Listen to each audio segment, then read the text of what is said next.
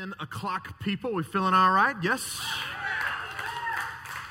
It's always good to see uh, a decent crowd and an excited crowd in the middle of the summer. So we're glad that you guys are here. We're diving back into our best sermon ever series today. And, uh, and we're in week four. And as Devin said earlier, today we're walking through a passage in which Jesus teaches on the topics of lust and adultery. So if you have a Bible with you, or if you have a device with a Bible app on it, you can grab those out. Go to Matthew 5 with me. Matthew chapter 5. And if you showed up, you don't really have anything with you, then you can follow along on the screens with me, all right?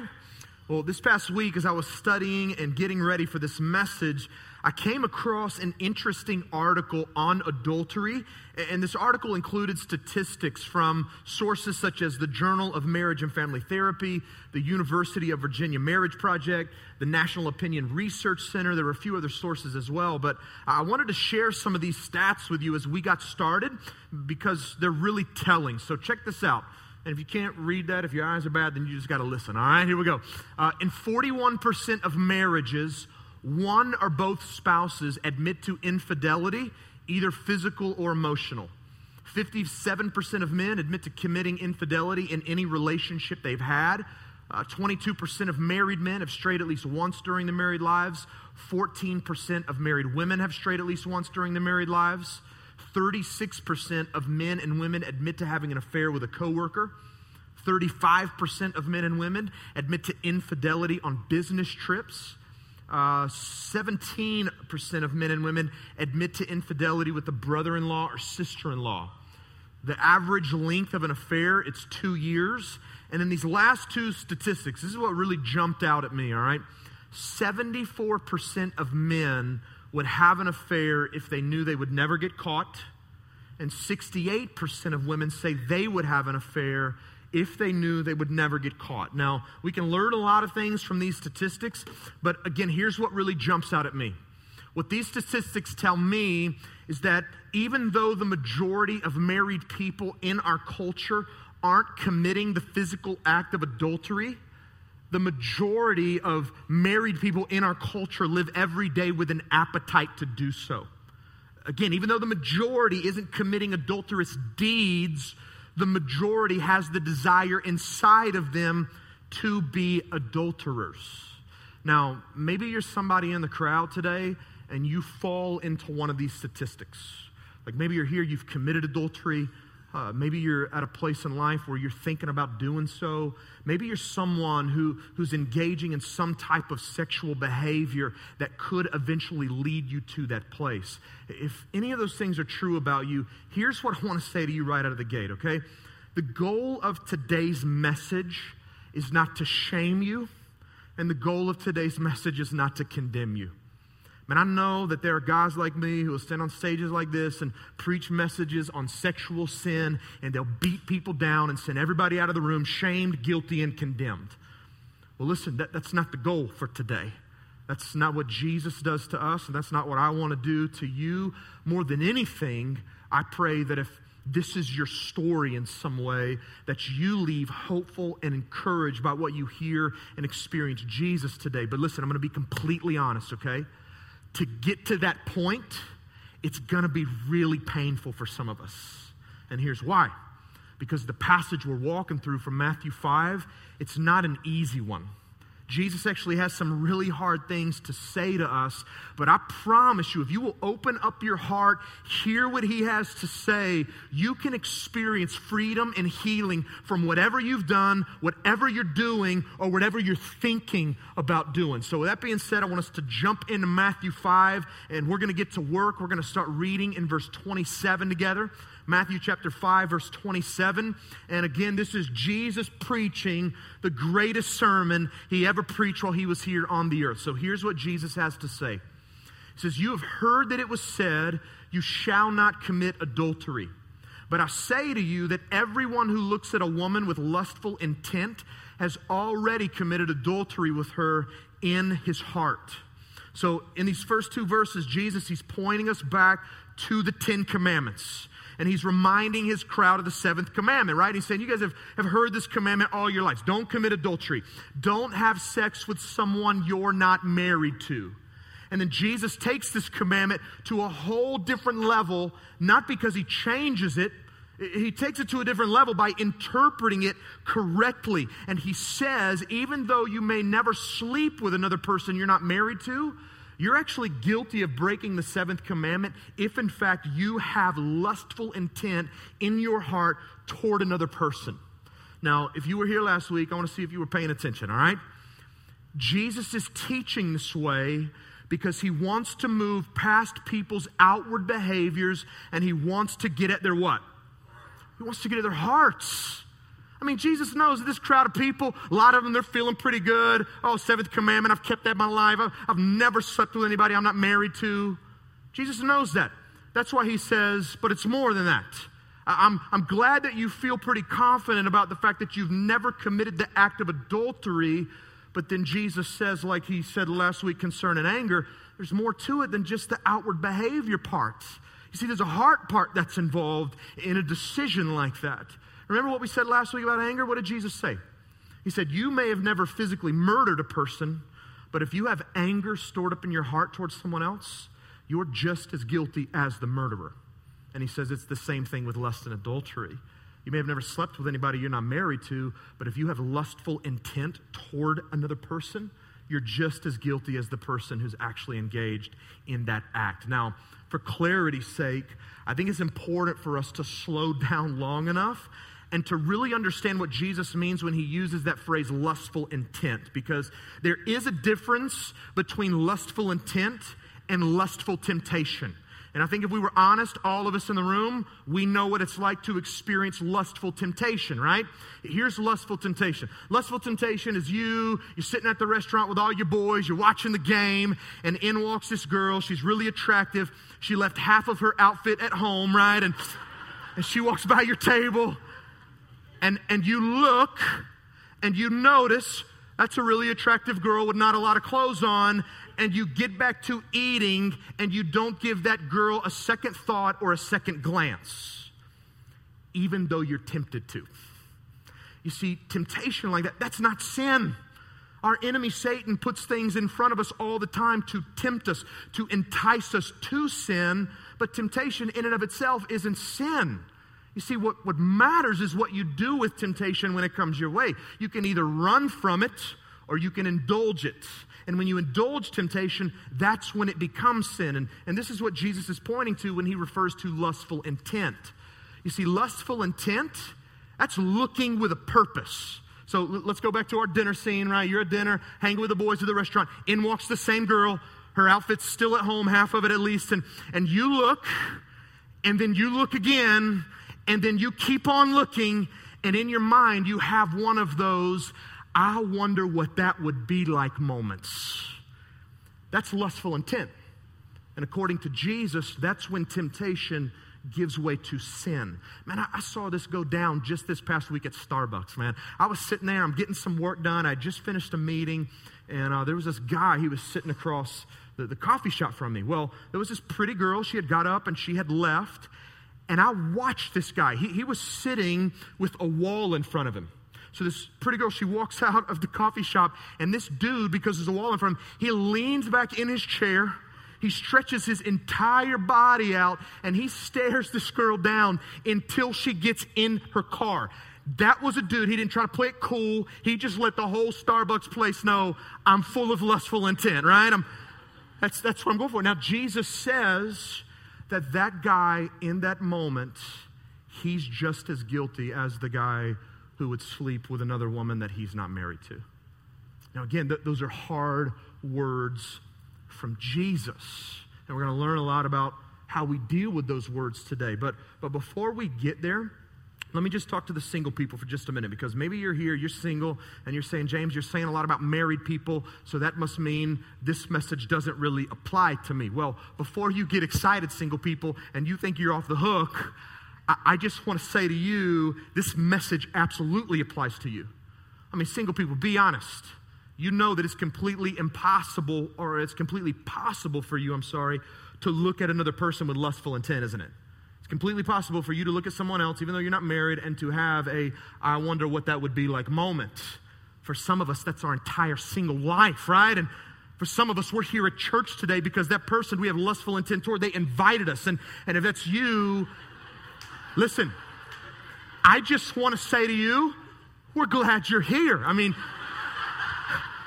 as, a, as an old friend of mine used to say, wrong motivation's better than no motivation. So we're glad you walked in the door. We're just praying God does a work in your life today. So, so listen, I would say to you, single people, that just as lustful intent is equivalent to adultery for the married person, I would argue, based on what the Bible teaches, that lustful intent is equivalent to that big F word in the Bible, fornication for the single person, which again means that you are sleeping with someone that you are not yet married to. So, knowing that we're all in this together, married or single, the big question we've got to ask ourselves is what in the world do we do with Jesus' teaching? How do you and I guard ourselves against lustful intent and adulterous appetites? Well, I want to give you four practical answers to that question based on our passage for today. So if you're taking notes, I'd strongly encourage you to write this stuff down.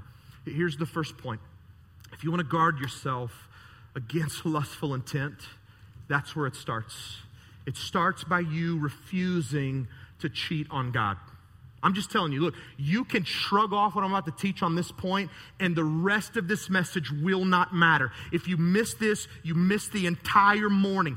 This is, without question, the most important point we're going to cover today. If you want to guard yourself sexually, you have to refuse to cheat on God. Um, last fall, a pastor in Seattle, he preached a message series uh, on the Ten Commandments, and he, throughout that series, made the point that it's impossible for you and I as people to break commandments 3 through 10 without first breaking commandments 1 and 2. And if you're new to this whole church Jesus thing, I'll tell you what the first two commandments are. They are don't have any other gods before me, and don't make or worship any idols. And an idol, by the way, doesn't have to be just some little statue you bow down to every day. An idol is anything in your life that you love more than God and that you worship in his place. That could be things like power, pleasure, money, stuff, sex, what we're talking about this morning. You see, this is the mistake that so many people make when it comes to lust, when it comes to adultery. They cheat on God long before they ever cheat on their spouse or experience adulterous appetites to do so.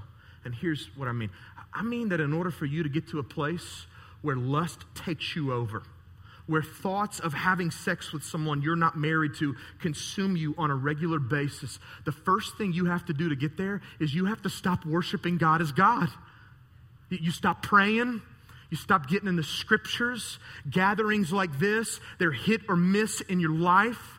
Maybe you're serving other people in some way, but you're probably not serving those people because you love Jesus and you want to be like Him and you want to point other people back to Him. And as a result of cheating on God, you start allowing all sorts of things to become more important in your life than your relationship with Him, even satisfying your own lustful desires. And I'm just telling you, man, as a pastor, I've seen this play out time and time again. I can honestly say that I have never counseled anyone who has cheated on a spouse. They've walked into my office and said, James, I just slept around with my husband, just slept around with my wife but my relationship with God is the best it's ever been. I've never sat down with a dude trapped in pornography and that guy say to me, James, I just can't get free from this struggle, but I just want to tell you, my relationship with Jesus, it's, it's off the charts. But as a high school pastor, I never sat down with a high school student who told me, James, I love God more than anything in life, but I just can't seem to stop sleeping with my boyfriend or girlfriend. You see, in all these cases, it's been the opposite. It's been people doing those things that I just mentioned, walking into my office and honestly saying to me, James, I feel like I'm the furthest from God I've ever been in my entire life. I feel lost. I feel broken. I feel spiritually dry. James, I can't remember the last time I picked up the Bible. I can't remember the last time I prayed. James, I, I walk into worship services and it's like I can't even feel God's presence anymore. James, I don't know what to do because I feel like I'm in the darkest place I've ever been. That's been the story. Listen, maybe you've been there. Maybe you know what I'm talking about because you lived through it. Maybe you walked in the room today and you're in this place right now. And if you are, here's what I'd say to you. First, I would remind you that God loves you more than you could ever comprehend, even though you're not loving Him too well at the moment. See, that's just the kind of God we, we have and we serve and we worship. He's good and He's gracious beyond what we deserve. I would also tell you that because God loves you so much, the last thing He wants is for you to stay where you are in that dark, dry, spiritual place where you feel outside of His presence. And then, lastly, I would say to you, you've got to do whatever you have to do starting today to center your life back on Him. It's the only way that you'll ever overcome those lustful desires that live inside of you. It's the only way you'll ever find the strength you need to get off the road you're on and to finally find freedom before you do something that could wreck your life or wreck the lives of others. Now, with that being said, please understand what I'm not challenging you to do today. I'm not simply challenging you to walk out of this room and to become better at managing the sin in your life. That's not what I'm challenging you to do, right? That's what some of us think Christianity is. Well, I pray a prayer, I say I believe some things so I don't have to go to hell, and then I spend the rest of my life managing sin to keep God happy. Listen, that's not Christianity. That's not what following Jesus is about, and that's not what I'm calling you to. Instead, Christianity, it is about investing in and pressing into a personal relationship with the God of this universe so that ultimately you can come to a place of seeing Him for how good and beautiful and loving and gracious He truly is. And when you do that, listen, when you do that, here's what happens the sin in your life becomes less and less appealing. You hold up lustful desires. You hold up opportunities to look at porn or to cheat on your husband or wife. And you hold those things up beside this God that you know and you love. And you choose not to give in to fleeting momentary pleasures because you know that having Him is so much better. That's what I'm calling you to. Don't cheat on God. Press into Him like never before. That's where it has to start. And again, if you miss it, none of these other points matter. Now, with that being said, let me give you point number two. If you want to guard yourself against lustful desires, adulterous appetites, I would encourage you to be a person that uses your brain, not your body. Use your brain, not your body. And I'll unpack what I mean, all right? Uh, my wife and I, Amber, we have two small dogs at home, two little Shih Tzus, and, and we've actually bred our dogs twice, but one of the times it was an accident. It wasn't supposed to happen. Uh, we went out of the country on a mission trip, and so we left our dogs at home with my parents. Well, the problem was about two days before we left, our female dog, she goes into heat. And so we're freaking out. We don't know what to do. So we go to the pet store and we buy one of those little doggy diapers. You ever seen one of those before? And so we strap that thing on to our female dog so that our male dog can't get to her. Well, we leave the country, we get back a week later, and I call my mom from the airport once we get off the plane, and I can tell by the tone of her voice that something has happened.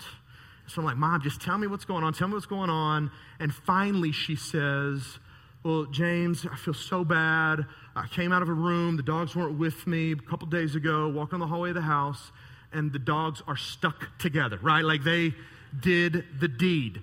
He somehow got through the diaper and, and he got to her. Now, I had a chance to be upset in that moment, but, but I couldn't really be upset because at the end of the day, my poor dog just couldn't help himself, right?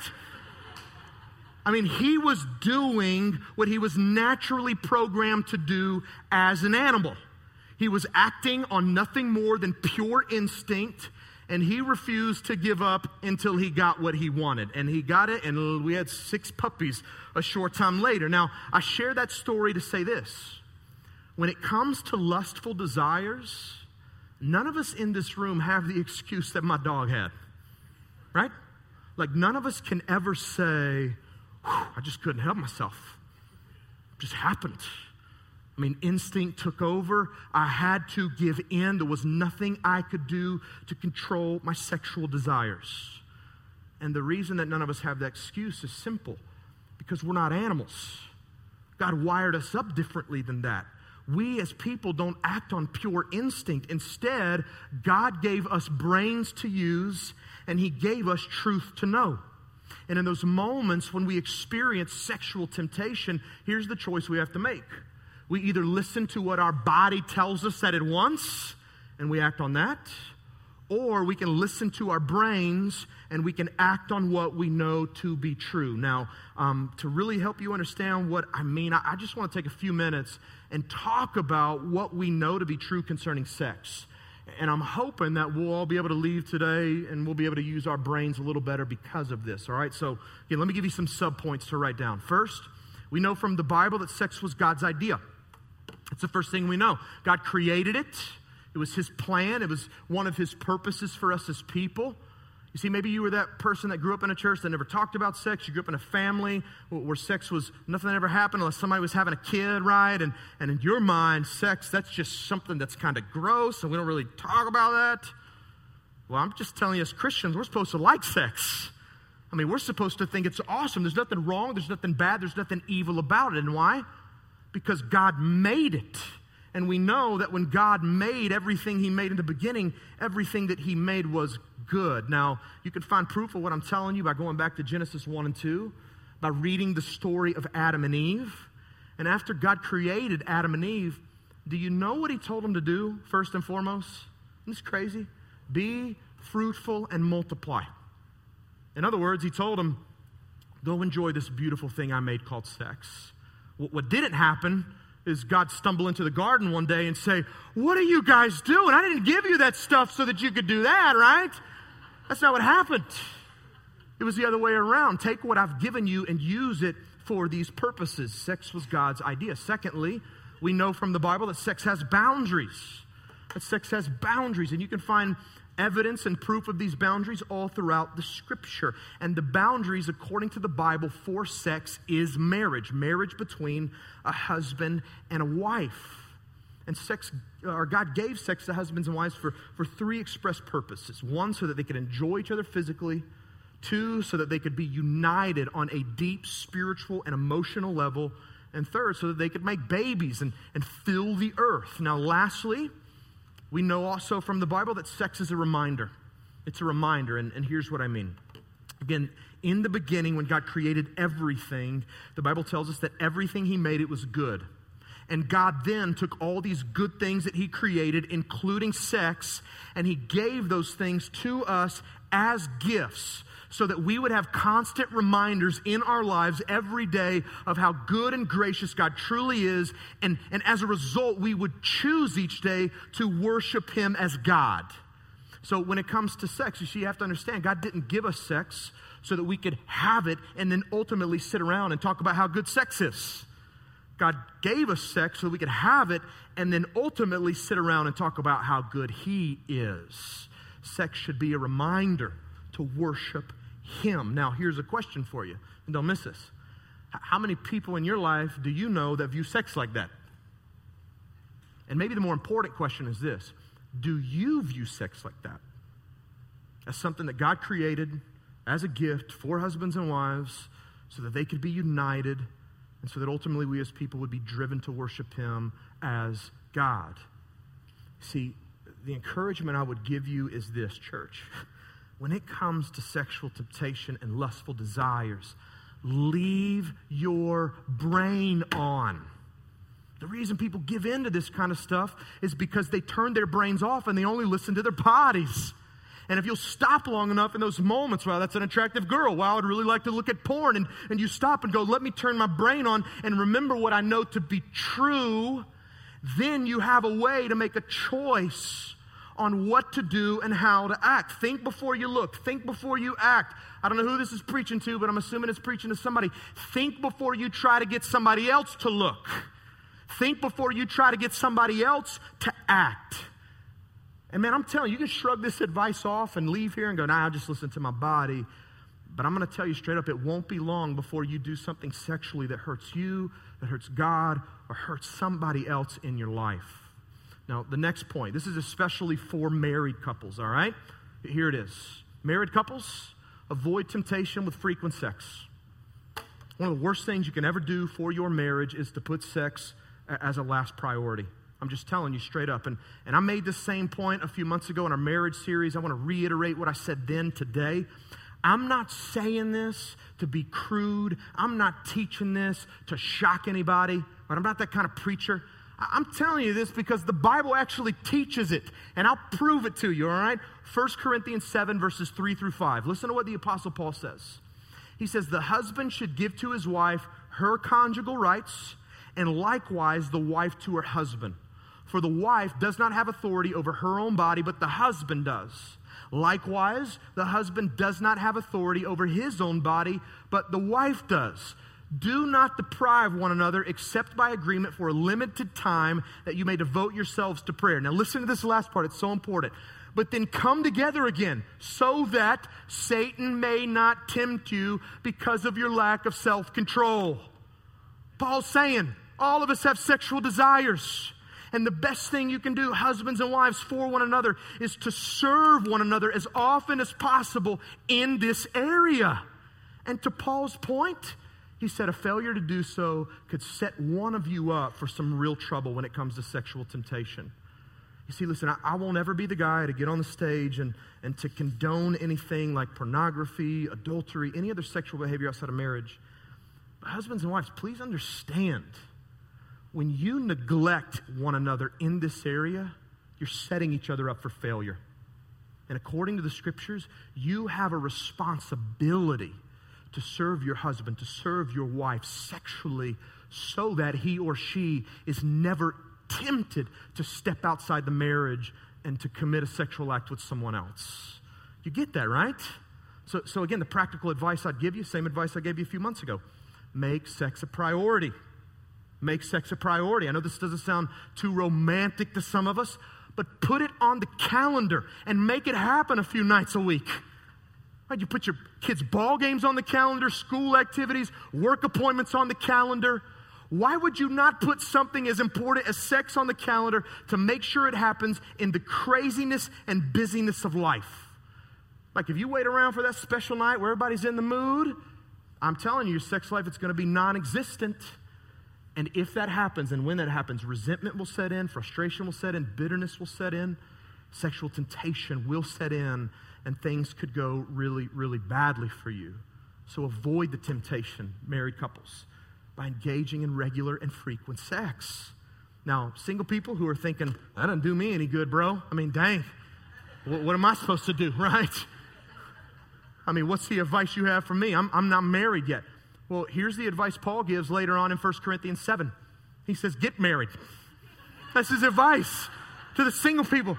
He actually says it's better to be married than to burn with passion. So if you can't control yourself, put a ring on it, say I do, and get married. That's what Paul's saying. Now, if you're in the room and you're going, bro, I'm 15, man, that's not happening. That's not happening for me anytime soon. So, so what do I do? Well, well, we'll let our next point, our final point, answer that question for you, all right? And here's our final point. If you want to guard yourself against sexual temptation, lustful appetites, you ultimately have to cut off sin's source. You have to cut off sin's source. We'll go back and read the rest of our passage, Matthew 5 29 through 30, and, uh, and we're going to let the rest of this passage help us unpack what this means. All right, so read this. Jesus, I'm telling you, sounds crazy in these verses but just read them and stay with me. Here's what he says If your right eye causes you to sin, tear it out and throw it away. That's insane, right? Unbelievable. For it's better that you lose one of your members than that your whole body be thrown into hell. Oh, and by the way, if your right hand causes you to sin, cut it off and throw it away. Why? Well, again, for it's better for you to lose one of your members than that your whole body be thrown into hell. Jesus sounds like he has lost his mind here, doesn't he? I mean, Jesus, are you kidding? You really saying that if I struggle with this, I've got to rip off body parts? Well, listen, to, to save you from some pain and mutilation, to save you from blaming Jesus for losing a hand later today, we need to make sense of, of what he really means. Because I'm telling you straight up, there have been people who have read this passage and they've taken Jesus' words very literally. A guy named Origen, who was an early church father, read this passage one day, castrated himself. But listen, here's the problem that doesn't solve that doesn't solve anything that's going on in your heart. And again, remember, Jesus' point in the Sermon on the Mount, it's not about outward behavior, it's about heart stuff. So, knowing that, what does Jesus mean when he tells us to rip out and to cut off body parts? Well, well here's what he means He's trying to get us to understand just how dangerous and just how destructive lust and sexual temptation can be. He wants us to feel the weight and the gravity of giving into this type of sin to the point that he says it would actually be better for you to lose body parts than to give into the sin, to, to not put it to death, to walk down its path, to let it destroy your life, to never resolve it, to never reach out to God for help, and maybe one day to even end up in hell if all you do is try to walk through this struggle alone without God being a part of your life. So he wants us to feel the weight of that. Ultimately, what Jesus is teaching is this that you and I should be willing to put this kind of sin to death in a very radical way by cutting off the source of lust and sexual sin in our lives, even when those sources are precious and important to us. And I'll give you some real life examples so that you can understand what I mean. Uh, maybe you're a dude in the room and you got a porn issue, man. You just can't quit looking. And maybe the source of that sin is your computer, your phone, uh, your on demand service through your cable provider, your premium channels, HBO, Skinamax, right? And I said that for a reason, the way I said it. And maybe, just maybe, if that's your struggle, what you need to do today is go home and trash the computer, sell it on Craigslist. Maybe what you need to do tomorrow is, is go to AT&T or Verizon and say, I need to trade in my iPhone for a flip phone, something you can't get internet on. Maybe what you need to do is call up Comcast DirecTV today and say, cancel HBO, cancel Cinemax, cancel my cable package, my on demand. Give me a package where all I can do is watch the news, right? And again, I know what some of us are thinking, well, James, this just sounded really legalistic, right? I mean, are you really telling me that's what I need to do? I'd say to you, what I'm preaching, that's not legalism, that's wisdom. Legalism is when you impose man made rules on others. Wisdom is when you impose personal legalisms on yourself because you know your struggles.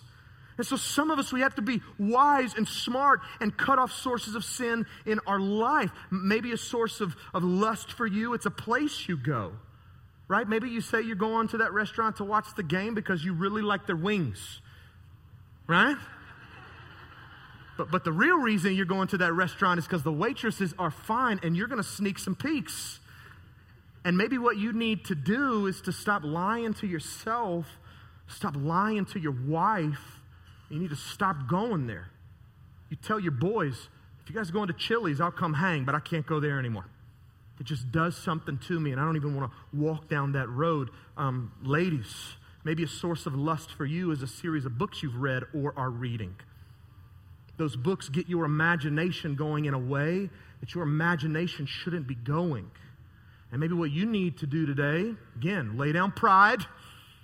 And you need to go home. You need to trash the books. You need to burn them, rip the pages out. Don't you dare sell them or give them to anybody else because they don't need to be reading it either, right? But you cut off the source of, of sin. Maybe for some of us, we have this huge lust, sexual sin issue in our life, and it's a secret. Nobody else knows about it. And our problem is that we have so much pride and fear locked up inside of us that we would dare never tell another person what we're experiencing. And for you, cutting off the source of sin in your life means finally laying down pride and fear and confessing to another person what your struggle is so that you can stop being trapped in sexual sin. And if that's you, maybe today, before you leave, you got to look at a friend and you got to tell them, I got to talk to you, I got to tell you something, man. Maybe it's you confessing to your spouse. Maybe it's you talking with one of our pastors or one of our response team members in a few moments and just saying, man, I got to get out of this. I got to get on a road of freedom and healing. And in order to do that, I know I've got to tell somebody else what's going on in my life. I can't keep it a secret anymore. Man, I could keep going on with example after example to make this point, but the point remains. If we want to guard ourselves against lustful desires, we have to be willing to do whatever it takes to cut off the source of those desires in our lives let me say this. I just feel like I need to say this. I didn't say this in the first service, not in my notes. Maybe for some of us in the room, that means cutting a person out. Maybe that means today we've got to end a relationship. You're with a boyfriend or girlfriend and you guys can't control yourself. And maybe what it means for you is you got to wake, walk out of this room and say, I love you. Let's be friends. I can't keep doing this. We got to end this for a while. Do whatever you got to do. No matter how important, no matter how precious that source of sin is, cut it off if it's causing you to fall in to sexual sin. Now, sitting here going, James, that sounds impossible. I'll just remind you, and I'll keep reminding you throughout this series, that's Jesus' point. All this is impossible if you try to do it on your own. Can't do it on your own.